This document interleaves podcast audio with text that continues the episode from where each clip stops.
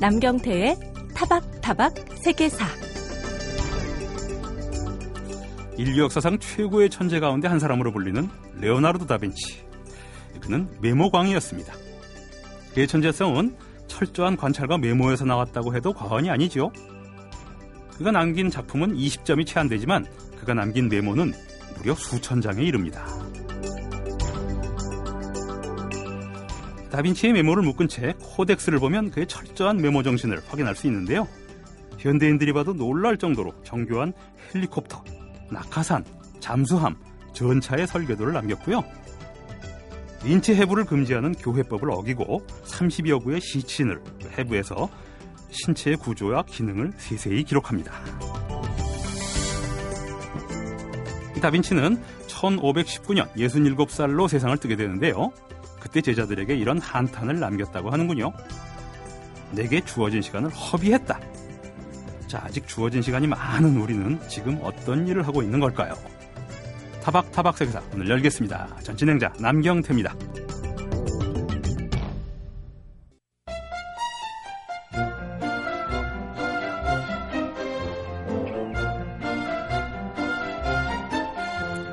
세계에서 두 번째로 큰 대륙. 미국, 중국, 인도, 뉴질랜드를 전부 집어넣을 수 있을 만큼 큰 면적을 지닌 대륙이 있죠. 하지만 아직도 이 대륙 대부분이 미개발 지역으로 남아 있는데요. 어딘지 궁금하시다고요? 뭐 대충 아시겠죠? 바로 아프리카입니다. 그럼 이 광활하면서도 사람의 손길이 닿지 않은 곳이 많은 신비의 대륙, 이 아프리카에 대해 우리는 얼마나 알고 있을까요? 그래서 생각난 역사 이야기에서는 지난주부터 아프리카 대륙 서쪽 지역, 서아프리카의 역사를 통해 그런 궁금증을 어느 정도 풀어보고 있는데요. 오늘은 15세기 이후 서아프리카의 역사를 살펴보도록 하겠습니다. 자, 오늘도 한국외국어대학교 아프리카연구소 HK 연구교수 김광수 교수님 스튜디오에 모셨습니다. 안녕하십니까? 네, 안녕하십니까? 자, 뭐 지난 시간에도 말씀드렸지만 지금의 기준으로 보면 서아프리카에 이제 우리가 지금 주목하고 있는 그런 나라들을 보면 뭐 나이지리아, 말리, 세네갈, 코트디부아르, 가나, 라이베리아 이런 나라들이 있는 곳 아니겠습니까? 이렇게 네. 생각하시고 아마 들으시면은 네, 맞습니다. 이런 나라들이 있는 곳. 네. 자, 이 지금 제가 지금 말씀드린 나라들이 유럽에서 오기 좋은 아프리카예요. 네. 유럽에서 중세에서 배를 타고 내려오면 바로 거기니까요. 그렇습니다. 네. 그래서 아프리카가 유럽 세력의 지배를 본격적으로 받기 시작하는 게 이제 1400년대, 15세기부터가 아닐까 싶은데요. 이때부터 유럽인들은 서아프리카 일대 해안을 막 착취하면서 그래서 이름도 많이 붙어 있습니다. 황금 해안, 상하 해안, 노예 해안. 이렇게 해서 아프리카의 자원을 빼앗아가지 않습니까? 아마 그 이제 암흑의 대륙이라고 이제 우리가 이제 얘기를 많이 하는데요. 아프리카 대륙은 아마 고대 그리스 시대부터 19세기 중반까지 계속해서 아마 지리적 발견과 탐험을 했던 곳이 아닌가 생각이 아, 됩니다. 여전히, 유럽인들이요? 예. 네, 여전히 우리에게도 이제 뭐 미지의 대륙이라고 말하는 이유가 이제 여기에 있겠죠. 예. 그럼 17세기 이후부터 이루어진 유럽인들의 아프리카 탐험이 이제 경제적 목적, 착취 때문이겠죠. 또 아프리카 대륙에 대한 어떤 지리적 관심 이런 예. 것들 때문에 이제 음. 시작됐습니다만 근데 이제 노예 무역 네. 때문에 이제 완벽히 이제 음. 그 아프리카가 이제 세상에 이제 드러나면서 이제 노예 무역의 공급지로 이제 두각을 나타내게 되죠. 예. 역시 이제 1400년대 초에 포르투갈이 지중해 무역권에서 배제됐기 때문에 이런 어떤 지중해 무역권의 어떤 무역로를 확보하고 그다음에 기독교를 전파하겠다는 그런 어떤 야심을 갖고 예. 아, 아프리카에 대한 탐험을 시작하게 됩니다. 이제 그게 이제 아프리카에 처음으로 관심을 갖게 된 것이었죠. 예. 뭐 포르투갈 같은 경우는 여러분 우리가 잘 알고 있는 것처럼 1488년에 이제 바톨메 디아즈가 이제 처음으로 항해를 해서 남쪽까지 내려왔죠. 남해까지. 예. 그러나 이제 1497년에 10년 뒤죠. 바스코 다가마가 드디어 이제 인도로 가는 항로를 음. 갖다가 개척하게 됩니다. 예. 그리고 뭐 1500년대 이제 완전히 항로가 브라질을 통해서 가는 게 발견이 되는데 음. 이 당시까지만 해도 아프리카는 인도로 가는 항로에 장애물 정도로 생각했습니다. 포르투갈은. 아하. 그래서 아프리카가 없었으면 좋겠다라는 의견이었죠. 아하. 그런데 이제 물론 1652년에 네덜란드가 이제 뭐 상업 제국이었기 때문에 이때 이제 케이프타운에 이제 기항지를 건설하게 되죠. 예. 그때까지만 해도 아프리카는 중요한 대륙이 아니었습니다만 음흠. 16세기 말부터 이제 우리가 알고 있는 그 어, 설탕이라든가 담배라든가 아. 커피라든가 이런 플란테이션 작물, 즉 황금 작물이 카리브해 연안 지역에서 이제 재배가 되게 되면서 본격적으로 예. 이때 이제 아프리카 노예들이 노동력으로 공급되게 되는 것이죠. 아. 이때부터 이제 아프리카에 대한 착취와 그다음에 이제 노예 공급지로서 역할을 이제 담당하게 됩니다. 아프리카가. 처음에는 이제 포르투갈이나 스페인이나 이런 사람들이 향료에 관심이 있으니까 아프리카는 향료가 없고 인도와 인도네시아에 있으니까 아프리카를 오히려 장애물로 여겼다가 네. 아프리카에 자원이 있구나. 라고 생각을 해서 하는데 그게 인간 자원이에요. 그게 참 비인도적인 네. 맞습니다. 노예 이것 때문에 관심을 가지. 그러니까, 아프리카, 그러니까 유럽인들이 아프리카에 서아프리카에서 특히 약탈하는 것 중에서 가장 잔인한 것이 지금 선생님 말씀하신 바로 노예 무역. 당시 노예 무역이 상당히 활성화, 금방 활성화가 되는 거죠. 네. 아마 그 이렇게 보시는 게 맞을 것 같습니다. 포르투갈이 먼저 아프리카를 이제 지리적 발견을 예. 했죠. 그런데 아마 네덜란드가 뒤를 이어서 상업에 무역에 종사하게 되면서 포르투갈을 예. 이제 어, 넘어서게 됩니다. 그런데 그 뒤에 이제 영국과 프랑스가 이제 노예 시장에 진입하게 되는데 예. 약한 95% 이상을 장악하죠. 포르투갈이 왜 먼저 항로를 개발하고 아프리카를 발견했는데 왜 무역의 주도권을 쥐지 못했는가? 예. 그것은 아마 포르투갈 자체적인 문제입니다. 인구가 그 당시 한 150만밖에 아, 되지 않았기 때문에 국력이 너무 약한 나라니까. 네, 그렇습니다. 예. 대서양 함대와 인도양 함대를 동시에 거느릴 수 없었기 때문에 예. 아프리카라든가 동남아시아 일부 지역만 아, 식민지로서 운영을 했던 것이죠. 어쨌든 예. 뭐 네덜란드를 위시해서 영국과 프랑스 같은 나라들이 이제 노예 무역에 참여하게 되는데 이 노예들 대부분 아마 서아프리카 해안 지역, 즉 지금의 이제 세네감비아, 세네갈 지역이죠, 감비아 예. 지역이죠. 이 지역에서부터 이제 앙골라 지역까지 이르는 해안 지역에서 노예를 포획했고 이제 나중에 이제 기니 해안 지역에서 이제 또 남아프리카에 지금 현재 뭐 앙골라와 모잠비크까지 이 중앙아프리카 지역으로 이제 확대가 되게 됩니다. 이 백인들은 아마 이제 무역 사무소를 놓고 개설하고 노예를 아마 그 당시에 제국과 왕국의 아프리카 통치자들부터 사들인 것이죠. 예. 그러니까 노예를 포획했다는 것은 사실 역사적 사실이 아닙니다. 아. 예. 뭐 한 3세기 반 동안 약 한 1,100만 정도의 인구가 유실된 것으로 보고 있고요. 아, 노예로 신대륙을 한 거고요. 네네. 예. 근데 전체적으로 본다면 막 1억 명까지 인구 손실이 일어났고 아. 이게 아마 아프리카의 저발전을 이끈 것이 아닌가 예. 이렇게 보고 있습니다. 뭐 유럽 문명을 우리가 뭐 찬양하고 이럴 생각은 전혀 없긴 하지만 선생님 말씀하신 것처럼 포획도 일부는 있었겠지만 또 아프리카 사람들이 현재 팔기도 하고 말이죠. 이뭐 사실 옛날 왕조 사회에서 인권의 개념이 지금 같지 않았으니까 네. 어쨌든 굉장히 비인간적입니다. 지금 생각하면. 뭐 노예 무역 얘기가 나왔으니까 이 문제는 꼭 한번 말씀드리고 예. 싶은데 노예의 개념이 달라졌습니다. 이 대서양 노예 무역 때문에 음. 노예를 말하는 원숭이 정도로 생각하고 재산권으로 생각한 것은 유럽 사회가 실시한 대서양 노예 무역 때문에 가능했던 것이고요. 아하. 그 전까지 노예는 가족의 개념이었습니다. 노동력의 개념이었고 함부로 살상하거나 죽이거나 하는 것이 아니었죠. 그런데 이 노예의 개념이 완전히 바뀌었다는 것. 노예 때문에 이렇게 저발전이 됐다. 이런 부분은 상당히 중요하게 우리가 평가해야 할 분이라고 생각이 됩니다. 주제를 돌려서요. 지난 시간에 하우사 플란이 말씀을 많이 하셨고 나이지리아 지역을 하우사 왕국이 지배했다 이런 말씀하셨는데요. 역시 서아프리카의 중요 지역입니다. 자, 포르투갈 상인들이 나이지리아 지역에 처음 도착했을 당시에도 하우사 왕국이든 어떤 왕국이든 어쨌든 토착 왕국이나 토착 문명이 상당히 있었을 거 아니겠습니까? 네. 15세기니까. 네. 네, 아마 그 포르투갈 그 무역상들이 처음에 이제 아프리카 도, 나이지리아 지역에 도착해서 이제 만난 왕국은 아마 아, 이페 왕국이나 베닌 왕국으로 지금 베닌, 아, 보고 예. 있습니다. 베닌 왕국. 이제 음. 이페 왕국 같은 경우는 뭐 14세기에 이제 가장 번영을 구가했는데 예. 그 테라코타 두상이라든가 밀랍을 이용해서 만든 청동 두상을 우리가 서아프리카에 가면 많이 볼 수 있습니다. 음, 토착 문명이요. 예, 예. 근데 아주 유명한 아프리카 예술품으로 우리가 평가를 하고 있죠. 어허. 그게 이제 이페 왕국의 유물들입니다. 그 문화를 이어받은 것이 베닌 왕국이라고 하죠. 예. 이 베닌 왕국 같은 경우는 이제 무역을 통해서 수세기 동안 번영했고요. 음. 또 왕실 같은 경우는 뭐 황동, 청동 주물 같은 것들 을 이제 주조했는데 예. 굉장히 예술적이었다고 합니다. 그다음에 음. 베닌 시티 같은 것은 이제 포르투갈이 기록을 남기고 있는데 거의 둘레가 한 8km에서 9km 정도 됐고요. 어. 견고한 어떤 식물로 방어가 되든지 아니면 흙벽을 쌓아서 방어가 되고 있는 아주 번영을 구가하는 곳이었다. 상당한 이렇게. 중세 왕국이에요. 네, 예, 그렇습니다. 사실. 이렇게 기록을 남기고 있습니다. 그 다음에 이제 풀라니 제국은 이제 풀라니족을 먼저 봐야 될 텐데 이 풀라니족이 이제 8세기경부터 북쪽에서부터 이주하여서 정착하게 됩니다. 그래서 예. 아까 말씀드린 것처럼 이제 하우사 국가에 이제 도시 국가에 정착을 하게 되죠. 예. 근데 이들이 이제 이슬람계로 이제 개종을 14세기 하게 되는데 아, 이들이 지하드라는 것을 이끕니다. 이게 지하드가 아. 이제 이교도를 정복하긴 종교 혁명이었습니다, 사실은. 음. 그래서 어, 하우사 도시 국가가 어, 정치가 혼돈돼 있었고 음. 세금을 너무나 가혹하게 걷었기 때문에 이때 이제 우스만단 포디오라는 고비르 출신이죠. 하우사 도시 국가 중에 하나인데 예. 고비르 출신의 우스만 단 포디오가 하우사 지도자를 고발하면서 반란을 이끌었죠. 그래서 아, 하우사의 이슬람은 어, 순결하지 않다. 아하. 아, 이건 이슬람을 순결하게 회복시켜야 된다. 예. 이게 이제 지하드의 개념이었고 그러면서 이제 풀라니가 봉기를 해서 예. 어, 소코토 제국을 이제 건설하게 되는 것입니다. 그러니까 포르투갈 상인들도 그 제국이나 왕국 토착 문명을 정복하거나 감히 건드리지는 못했군요. 그렇습니다. 그러니까 교역만 한 거죠. 네, 그렇습니다. 아하. 19세기로 접어들면 본격적인 제국주의 시대인데요. 유럽 문명이 이제 세계를 정복해가는 아프리카 지역은 이 뭐 네덜란드, 벨기에, 영국, 프랑스 뭐 이런 서유럽 국가들의 각축장으로 변하게 되는데요. 이때 나이지리아는 어떤 나라가 식민 지배를 하게 됩니까? 네, 아까 말씀드렸던 것은 포르투갈이 이제 첫 번째 유럽으로 나이지리아에 도착했다고 말씀드렸죠. 예. 그리고 노예무역을 이제 발, 노예무역에 발전하게 됩니다. 근데 1807년 그러니까 1800 51년 영국이 이제 노예무역을 금지하게 됩니다. 근데 그 예. 이전의 역사를 보면은 아, 이미 1808년에 영국 것까지 다 해먹고 네 그렇습니다. 1808년에 이제 영국 해군 함대가 나이지리아 노예무역 금지를 시행하기 위해서 들어오게 예. 되죠 이 지역에. 예. 물론 이제 노예무역 폐지는 뭐 영국의 이익 때문이었습니다만 음. 그런데 1886년에 왕립 아프리카 회사라는 걸 만들어서 나이지리아 서부 지역을 이제 보호지로 선언하게 됩니다. 아하. 이게 이제 영국이 나이지리아에 진출하게 된 배경이었죠. 수도인 라고스도 어, 그 당시는 노예무역 기지였습니다. 음. 네. 이때부터 이제 영국이 나이지리아를 식민 지배하게 되는 것이죠. 그래서 예.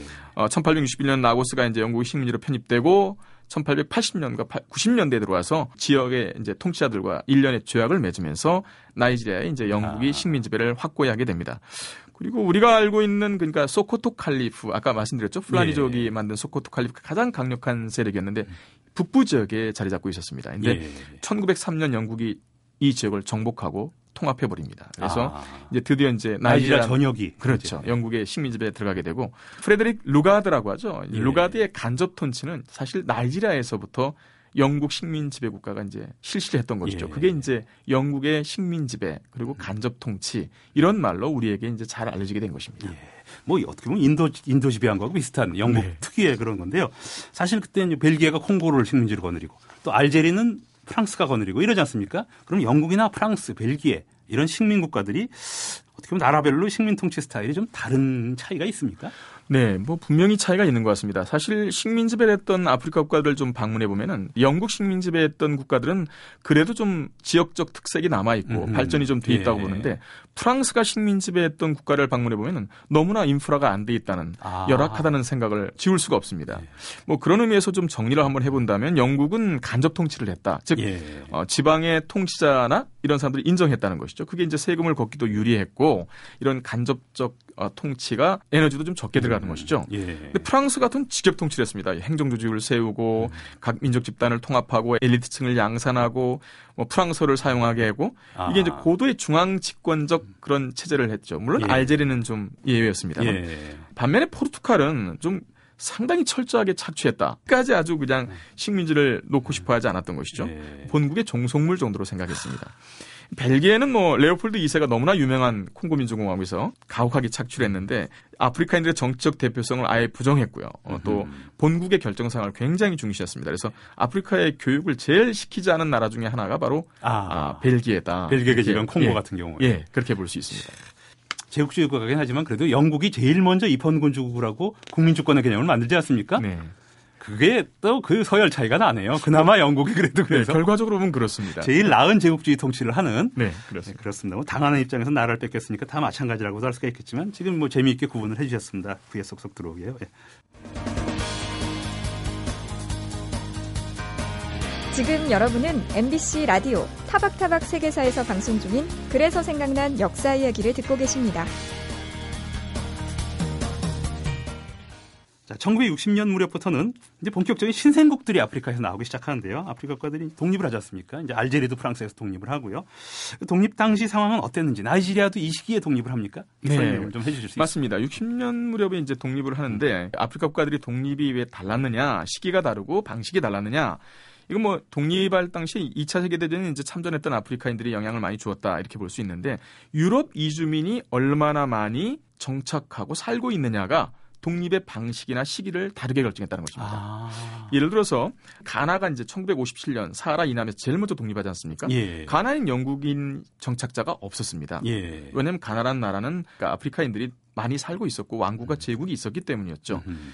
근데 유럽 이주민 집단이 이제 있는 지역을 한번 볼까요? 뭐 알제리 아까 말씀하셨는데 앙골라, 예. 모잠비크, 기니비사우, 뭐 짐바브웨는 남아공 보시죠. 남아공은 예. 1994년에 겨우 이제 아. 정권이 넘어가죠. 예. 뭐 학자들은 남아공의 흑인 정부 탄생이 바로 식민 지배가 없어진 해다. 아프리카에서. 90년대입니다. 네, 그렇습니다. 왜 이렇게 달랐을까? 이건 음. 얼마나 많은 백인이 살고 있느냐에 따라서 아. 백인의 권익이 보호가 돼야 되기 때문에 무력적인 방법이나 아니면 뭐 반군의 활동이라든가 이런 폭력적인 방법을 통해서 독립될 수밖에 없었다는 것이죠. 예. 그래서 백인 이주민 정착자가 있었던 동부나 남부 지역은 방식도 폭력적이었고 예. 시기가 늦었고 그러나 서아프리카 지역은 백인 이주민 정착자가 많지 않았기 때문에 음. 독립의 시기도 빨랐고 방법도 상당히 순조로웠다 이렇게 볼 예. 수가 있습니다.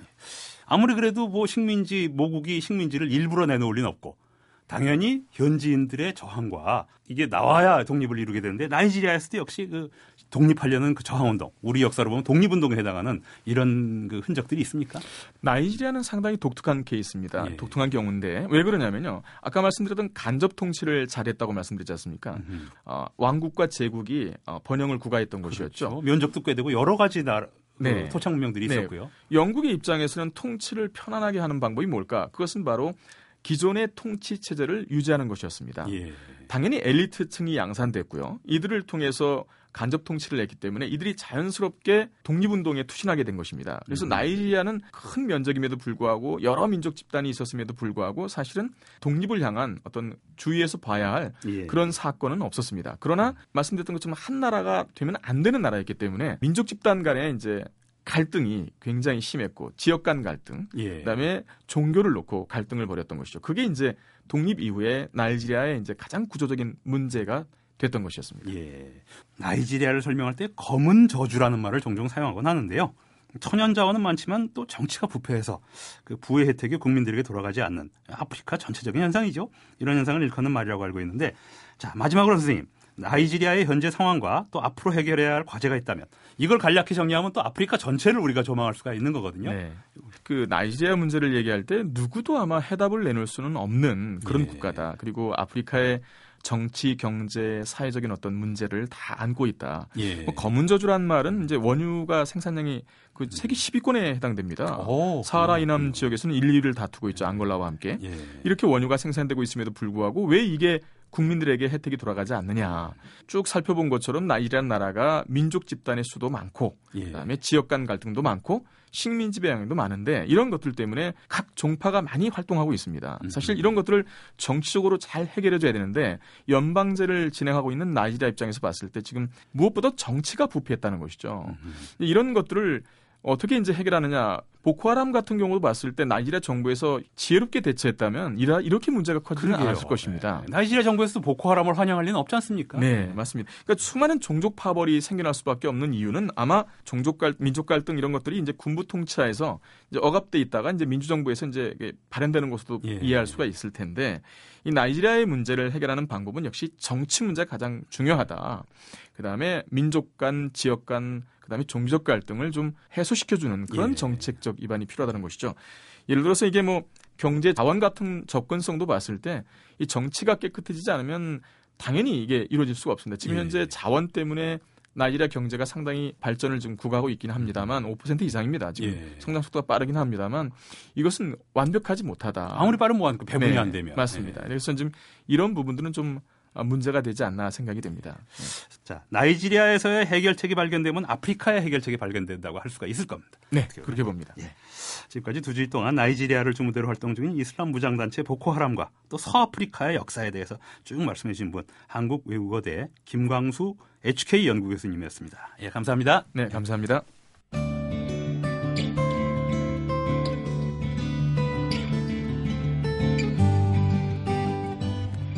그 사람 그 사건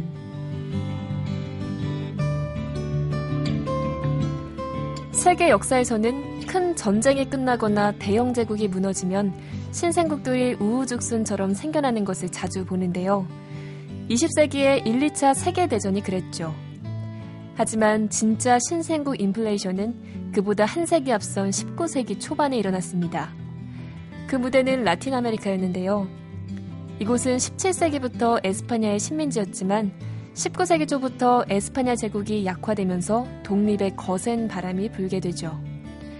멕시코와 칠레를 필두로 과테말라, 니카라과, 브라질, 페루, 베네수엘라 등 오늘날 라틴 아메리카의 모든 나라는 바로 이 시기에 독립을 이루게 됩니다. 1810년 오늘 5월 25일은 그중 하나인 아르헨티나가 독립전쟁을 시작한 날이죠. 당시 에스파냐는 지금의 페루의 리마와 아르헨티나의 부에노스 아이레스를 중심으로 대륙을 경영했는데요. 에스파냐가 주력한 곳은 은광이 있는 페루 쪽이었죠. 이 틈을 타서 영국이 아르헨티나 방면을 침략하기 시작했고 이에 맞서 싸우는 과정에서 식민지 주민들은 민족 의식을 가지게 됩니다. 때마침 유럽에서 나폴레옹이 에스파냐를 침공하고 정복하자 라틴 아메리카는 독립의 좋은 기회를 맞았죠. 아르헨티나 식민지인들은 1810년 5월 25일 에스파냐 총독을 쫓아내고 혁명의회를 조직했습니다. 물론 독립의 과정은 결코 쉽지 않았는데요. 에스파냐 잔당이 무력으로 저항했고 군대를 거느린 세력가들이 치열하게 주도권 쟁탈전을 벌였죠. 몇 년간 격렬한 독립전쟁을 치른 결과 아르헨티나는 마침내 1816년 독립을 선언했습니다. 원래 아르헨티나는 칠레, 페루, 파라과이, 볼리비아, 브라질 일부까지 포함된 방대한 영토로 출범했지만 다른 나라들이 하나씩 떨어져 가면서 19세기 중반에 이르러 지금과 같은 영토로 안정됐죠. 만약 역사가 달리 흘러갔더라면 지금 남아메리카는 브라질과 아르헨티나 두 나라만 남았을지도 모릅니다. 그 사람 그 사건 아나운서 박연경이었습니다.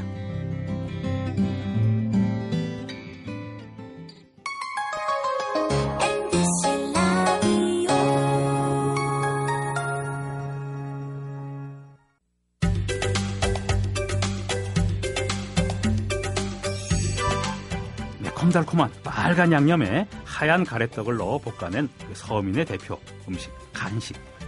자, 퇴근길 속이 출출할 때 길거리 포장마차에 한 줄로 늘어서 허겁지겁 먹어야 또 제맛이죠. 자, 이미 눈치채셨죠? 주영아의 맛있는 역사. 오늘 소개해드릴 음식은 떡볶이입니다. 자, 귀로는 떡볶이 역사를 또 입으로는 추억의 떡볶이 맛을 느끼게 해줄 분.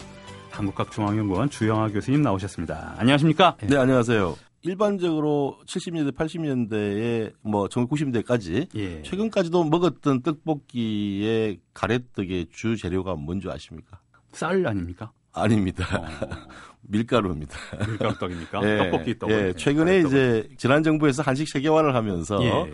떡볶이가 굉장히 어, 한국 음식 대표라고 그렇게 하면서 이제 밀떡볶이와 쌀떡볶이라고 하는 게 이제 다시 복원이 된 거죠. 예. 그런데 이제 중고등학교 학생들한테 그 두 개를 제가 먹여보고 예. 어, 반응을 보면은 처음부터 밀떡볶이를 저로 먹었던 아이들은 쌀떡볶이의 맛이 별로 가래떡 맛이 안 난다. 근데 저희 어릴 때까지 해서 쌀을 방앗간에 가서 빻아서 가래떡을 뽑았으니까 그건 완전히 쌀 가래떡은 확실하거든요. 떡국대에 있는 가래떡은 아, 쌀로 만든 거예요. 또 집에서 잘안 했으니까. 어, 떡볶이는 그렇지 않죠. 그런데 떡볶이란 이름이 이제 조선시대 문헌에서는 거의 안 나오고요. 아. 19세기 말쯤에 집필될 것으로 여기지는 이제 시의 전서라고 하는 요리책이 있는데요. 예. 어, 그 요리책에 이제 떡볶이라고 하는 조리법이 나오는데 찜 요리가 나오다가 예. 아, 떡볶이가 나와요. 그 사이에 찜으로 네. 분류가 되는군요. 네. 그래서 이제 어떻게 내용을 잠깐 설명드리면은요. 다른 찜과 같이 하되 만들 때 흰 떡을 탕국에 넣는 무처럼 예. 음, 얇게 썰어서 잠깐 볶다가 거기다가 이제 밀가루 접을 넣고 찐다. 그 찜재료가 뭔지 구체적으로 밝히지는 않았어요. 안 했는데 예. 이제 식민지 시기인 1924년에 출판된 이 방송에서 여러 차례 제가 소개시켜드린 예. 이용기라는 분이 쓴 조선 무상 신식 요리 제법이라는 책에서도 떡볶이가 나와요. 예. 나오는데 이제 그 들어가는 재료를 보면은 쇠고기, 양지머리, 표고버섯, 서기버섯, 예. 송이버섯, 뭐 이런 모기버섯, 뭐 음. 이런 것들이 가래떡과 함께 예. 들어가서 약간 볶았다가 후춧가루 넣고 찌는 방식의 예. 것이고 채를 주로 이제 재료들을 얇게 썰었으니까요. 지금 생각하시는 고추장 고추장 떡볶이는 전혀 아니고는 전혀 다른 예. 그런 떡볶이고 심지어 위에 간장 떡볶이에 그렇게 버섯들을 넣거든요. 예, 간장 예. 떡볶이하고 예. 비슷하고요. 간장 떡볶이죠. 그러니까 예. 거기에다가 이제 숙주나물도 위에 올려서 음흠. 고명을 넣고 혹은 애호박이나 애호박 고지 같은 것도 위에 올려가지고 큰 거에 담아서 이제 상에 올리됐으니까 굉장히 고급 떡이라고 볼 수가 그렇습니다. 있고요. 요리네요. 서민 예, 음식이라기보다. 그렇습니다. 그런데 아주 재미난 자료가 하나 있는데 제가 있는 학교에 장서각이라고 하는 도서관이 있는데요. 이 예. 장서각은 어, 이왕직 시민 시기에 어, 망한 대한제국의 도서관이었거든요. 음. 그 자료에 이제 고종 때의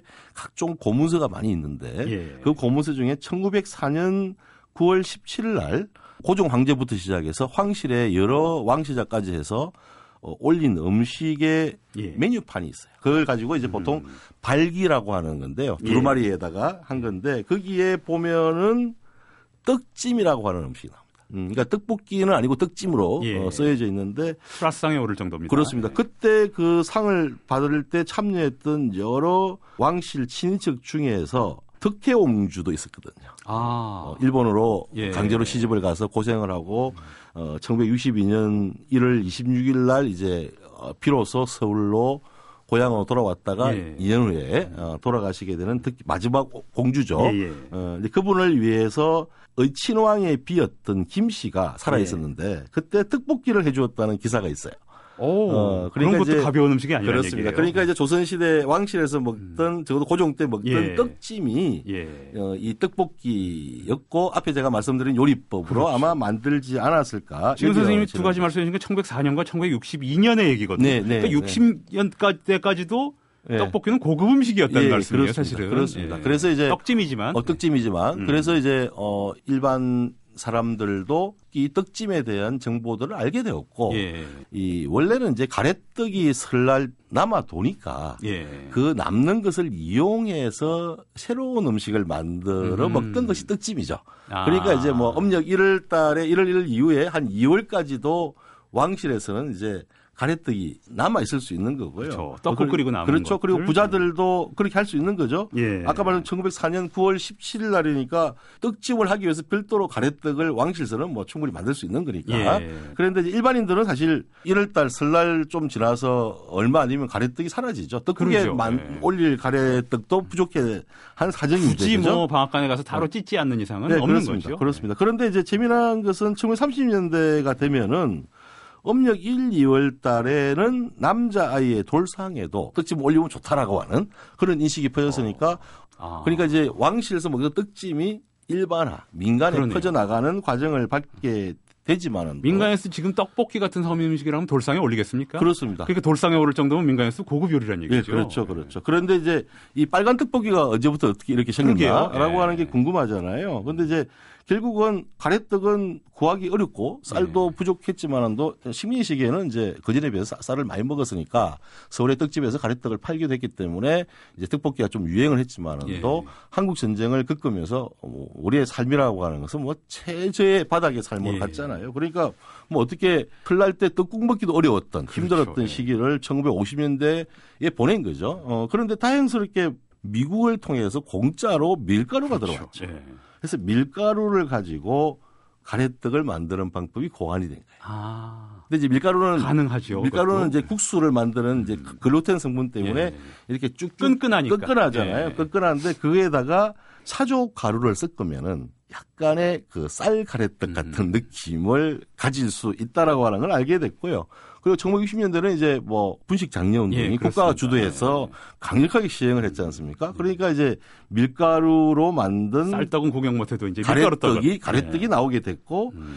그런데 이제 그걸 가지고 뭔가 떡집 만드는 방식으로 하려 해도 뭐 거기다 소갈비를 열 수는 없는 거고요. 그렇죠. 그리고 각종 비싼 뭐 이런 걸 그 버섯을 열 수는 없잖아요. 그러니까 이제 공장에서 막 생산돼서 판매되기 시작하고 집에서 것 훨씬 쌌던 고추장이 나오니까 아. 이 고추장이 이제 이 밀 가래떡과 만나서 이제 서민들의 떡볶이 이라고 하는 게 이제 빨간 떡볶이가 만들어지고 예. 그래도 뭔가 들어가는 게 좋을 것 같으니까 뭘냐면은 일본 사람들이 남기고 간 가마복구 지금은 어묵이라고 하는 아, 그렇죠. 그 어묵도 이제 떡볶이에다가 여면은 음. 마치 고기를 먹는 느낌이라고 음. 하는 이미지를 조금 비린내라도 나니까요. 어, 그렇습니다. 예. 그래서 이제 1960년대가 되면은 이 음. 떡볶이는 남대문 시장 근처의 좌판에서 예. 판매하는 음식으로 뭐 순대 꿀꿀이죽 그다음에 떡볶이 예. 그리고 끼니를 때우기도 하지만 술안주로도 팔았고요. 어, 그, 정말 기발한 발명이에요. 고추장에다 밀떡 밀떡으로 만들 생각을 한 게. 음, 그런데 이제 서울 신당동 떡볶이가 또 이제 아. 명성을 아. 가지고 있잖아요. 거기 또 어, 각종 야채가 들어가죠. 그렇죠. 네. 지금은 돌아가셨지만은도 제가 돌아가시 전에 인터뷰하고 할 때는 그분은 이제 서울 동대문에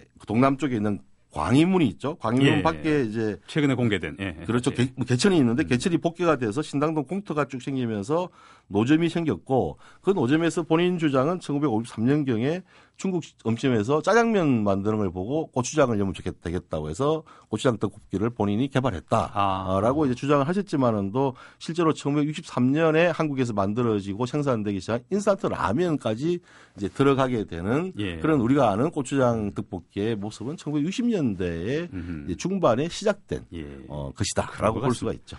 지금까지 서민의 대표 가식 아니 그렇지만 수십 년 전까지만 해도 그랬고 그 전까지는 귀족의 고급 음식이었습니다. 예, 떡볶이, 떡찜의 역사에 대해 말씀해 주신 분 주영아 교수님이었습니다. 예, 말씀 감사합니다. 네, 고맙습니다. 예.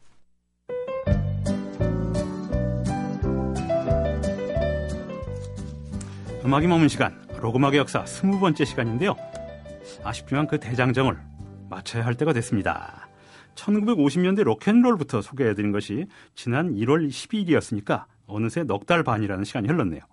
올해 이 코너를 들으신 분들은 어, 이 코너는 록 음악만 하나 이렇게 말씀하시겠지만 작년에 또 블루스 음악도 다루고 그랬어요.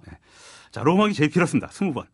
그동안 저와 함께 이 코너를 진행해 주셨고 오늘도 1990년대 alternative 음악을 소개해 주실 분입니다. 재즈 평론가 김현준 씨 나와 계십니다. 안녕하십니까? 안녕하세요. 예, 록 음악으로는 끝입니다. 그렇습니다. 드디어 이제 락이 끝나는데 예. 돌이켜 보면은 락 음악의 역사를 가장 오랫동안 다룰 수밖에 없었던 것이 영미권 대중음악을 얘기를 한다 하면은 제가 자꾸 이제 영미권 얘기하면은 정치적으로 경제적으로 20세기는 영미권의 역사였기 때문에 어쩔 수 없는 것이긴 예. 합니다. 그러니까 제3세계들이 어, 실질적인 헤게모니를 쥐지는 못했으니까. 그렇죠. 결국은 락 음악이 영미권 대중음악의 가장 주류였고 그렇죠. 그리고 가장 큰 시장을 형성했고 많은 영향을 미쳤고 음. 또 사회의 가치와 세대의 가치를 다 대변했고 그렇습니다. 네, 그래서 어, 락 음악의 업적이라고나 할까요? 그런 것들을 얘기할 수 있었던 것 같아요. 부인할 수 없는 현실이니까요. 네, 그렇습니다. 네. 어, 오늘은 지난주와 마찬가지로 1990년대에 대한 얘기를 하긴 하는데 예. 곡들도 다 90년대 곡들을 준비를 했는데 정확히는 지금을 이야기하고자 함이 아닌가 싶습니다. 음. 그러니까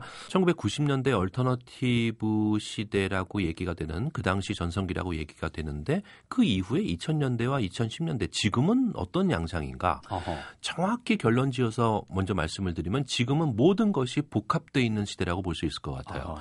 어, 1990년대에 제시가 되었던 어법들을 다시 재현하기도 하고 예. 때로는 80년대, 90년대에 나왔던 것들을 다시 들고 나오기도 합니다. 음흠. 그래서 어, 이제 와서는 복고라는 말을 자주 듣게 됐어요. 언제부터? 예, 그래서 어 80년대의 복고야, 음. 혹은 뭐 70년대의 복고야, 뭐 뉴웨이브의 복고야, 뭐 여러 복고도 여러 가지가 생길 정도로요. 그렇죠. 예. 그래서 제가 생각할 때는 2000년대와 2010년대에는 가장 큰 특성은 역시 다양성이고, 예. 그리고 거기에 어, 이제 제3세계의 느낌이나 여러 가지 각광받지 못했던 혹은 얘기되지 못했던 사회적 가치들이 제대로 얘기가 되면서 그런 것들이 맞물리면서 나온 예. 여러 가지 것들. 어, 그래서 나중에 제가 시간이 되면은 제재의 역사도 한번 살펴보게 될 시간을 마련하긴 하겠지만은 그때도 결국 마찬가지예요. 음. 결과적으로는 1990년대가 가장 아름다웠다. 자, 곡들을 좀 듣죠. 예. 1994년에 발표된 곡들만 오늘 갖고 왔습니다. 음. 1994년이라는 숫자에 조금 집착했던 것은 지금이 2014년이기 때문이고. 아, 그렇군요. 딱 20년 전입니다. 정확히 20년 전에 음. 어, 우리가 어떤 음악을 들었고 혹은 우리의 선배들은 어떤 음악을 들었고 를 한번 되짚어 보고 싶었습니다. 네, 응답하라 1994가 되겠습니다. 그렇습니다. 네. 1994년에 발표된 곡 중에서 어, 그 당시에 또 펑크 리바이벌이라고 해서 펑크 락을 다시 들고 나왔던 밴드가 있었죠. 네. 그린데이의 어, Basket Case를 한번 들어보겠습니다. Do you have the time to listen to me whine about nothing and everything all at once? I am one of those melodramatic fools, neurotic to the bone, no doubt about it. Sometimes I give myself the creeps. Sometimes my mind plays tricks on me. It all keeps adding up. I think I'm cracking up. 이런 반저 보컬은 70년대로 그냥 갖다 놔도 그렇죠. 잘 어울릴 것 같습니다. 초창기 어, 펑크락하고 많이 닮아 예. 있죠.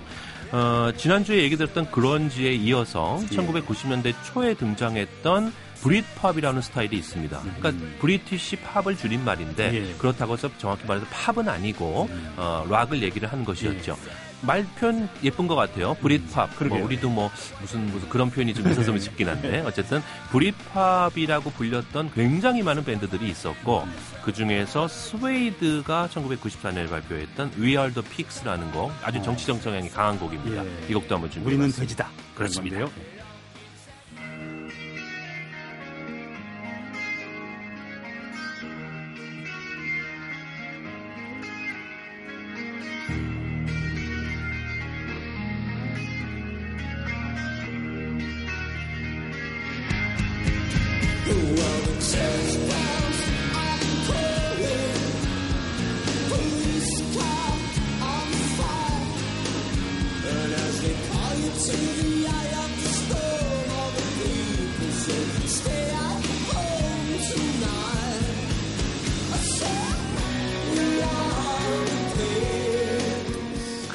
뭐 미국 밴드들도 우수한 밴드들이 70년대 이후 많이 나왔지만 여전히 브릿팝 영국의 밴드들이 아, 그런 영향을 미치는군요. 그러니까 그런지가 미국 시애틀에서 일어났던 움직임이라면 네. 그거에 대한 영국의 응답은 브릿팝이었던 아, 것이죠. 그렇게 보면 네. 되겠군요. 영국 사람들은 조금 더 세련된 음악을 드러내기도 했었고 어쨌든 구성력만큼은 참 최고가 아닌가 싶었어요. 이 오아시스라는 밴드도 아주 음. 유명했죠. 1994년에 발표 영국 밴드죠, 그러니까 그렇습니다. 원래? Whatever라는 곡 준비해봤습니다.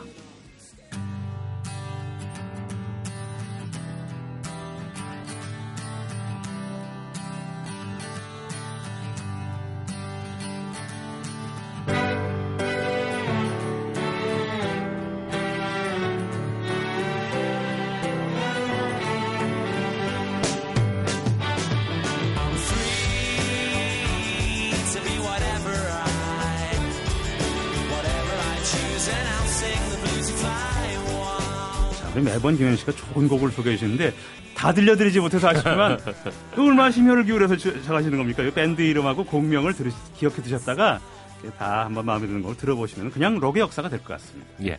자, 오아시스까지 소개해 주셨습니다. 어쨌든. 예. 예. 결국은 이게 1990년대의 음악이었고, 90년대 락 음악이었고, 예. 그때까지 제시가 되었던 수많은 가치들이 2000년대와 2010년대 들어서 아까 말씀드린 것처럼 예. 다시 재현되거나 복구하거나 이런 예. 식의 흐름을 지금 우린 맞고 있죠. 음흠. 결국은 alternative 1990년대의 alternative라는 것은 음악 스타일이기도 했지만은 태도였다는 거. 예. 그러니까 그 태도였다는 데에서 실질적인 아마 역사적인 방점이 찍히지 않나 싶어요. 그러니까 과거에 자신이 가지고 있었던 가치로 현재와 미래의 가치를 재단하지 않는다는 것. 아. 당신이 그렇게 믿는다면 인정하겠어. 음. 어, 내가 좋아하고 안 좋아하고는 그 다음 문제인데 내가 적어도 싫어하기 때문에 당신을 인정하지 않거나 음. 배타적으로 네. 바라보지는 않겠어. 라는 태도입니다. 그게 80년대 사회운동으로 볼 때도 80년대는 열정의 시대입니다. 70년대도 그렇고 예. 사회혁명을 주장하는 세력도 굉장히 열정으로 되려는데 90년대부터 쿨하고 캄해지거든요. 아, 어, 지금 우리가 살고 있는 시대를 제대로 걸고 어, 여건 나가려면은 예. 일단은 다양성의 인정. 그렇습니다. 아마 대개 다양성이 인정되지 않는 사회나 국가는 좀 뒤처져 있지 않나 싶습니다. 음, 그렇죠. 우리나라는 어떤지 모르겠어요. 음, 우리는 센세이셔널 좀 쏠림 현상을 극복해야 됩니다. 자, 잠시 광고 듣고 와서 이 시간의 끄드막이기도 하지만 스무 번이나 지금 우리가 끌고 있는 1월부터 쭉 끌고 있는 로그막 그 역사에 대해서 이 끝곡이기도 합니다. 잠시 광고 듣고 와서 끄드막 듣겠습니다. 제가 아까 말씀드렸다시피 그 로그막의 역사 자체의 끝곡이기도 합니다. 소개해 주시죠. 예, 어, 싱어송라이터였죠. 락커이기도 하면서 제프 버클리가 발표했던 스튜디오 앨범으로 유일한 앨범입니다. 이 앨범을 발표하고 나서 이제 사고로 세상을 떠났는데 아. 제프 버클리가 노래했던 So Real이라는 곡을 오늘 끝으로 준비했습니다.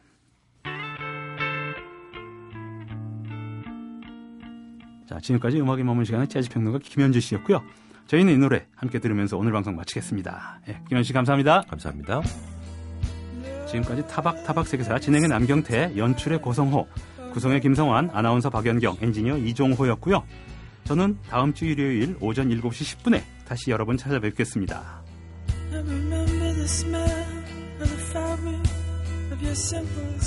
I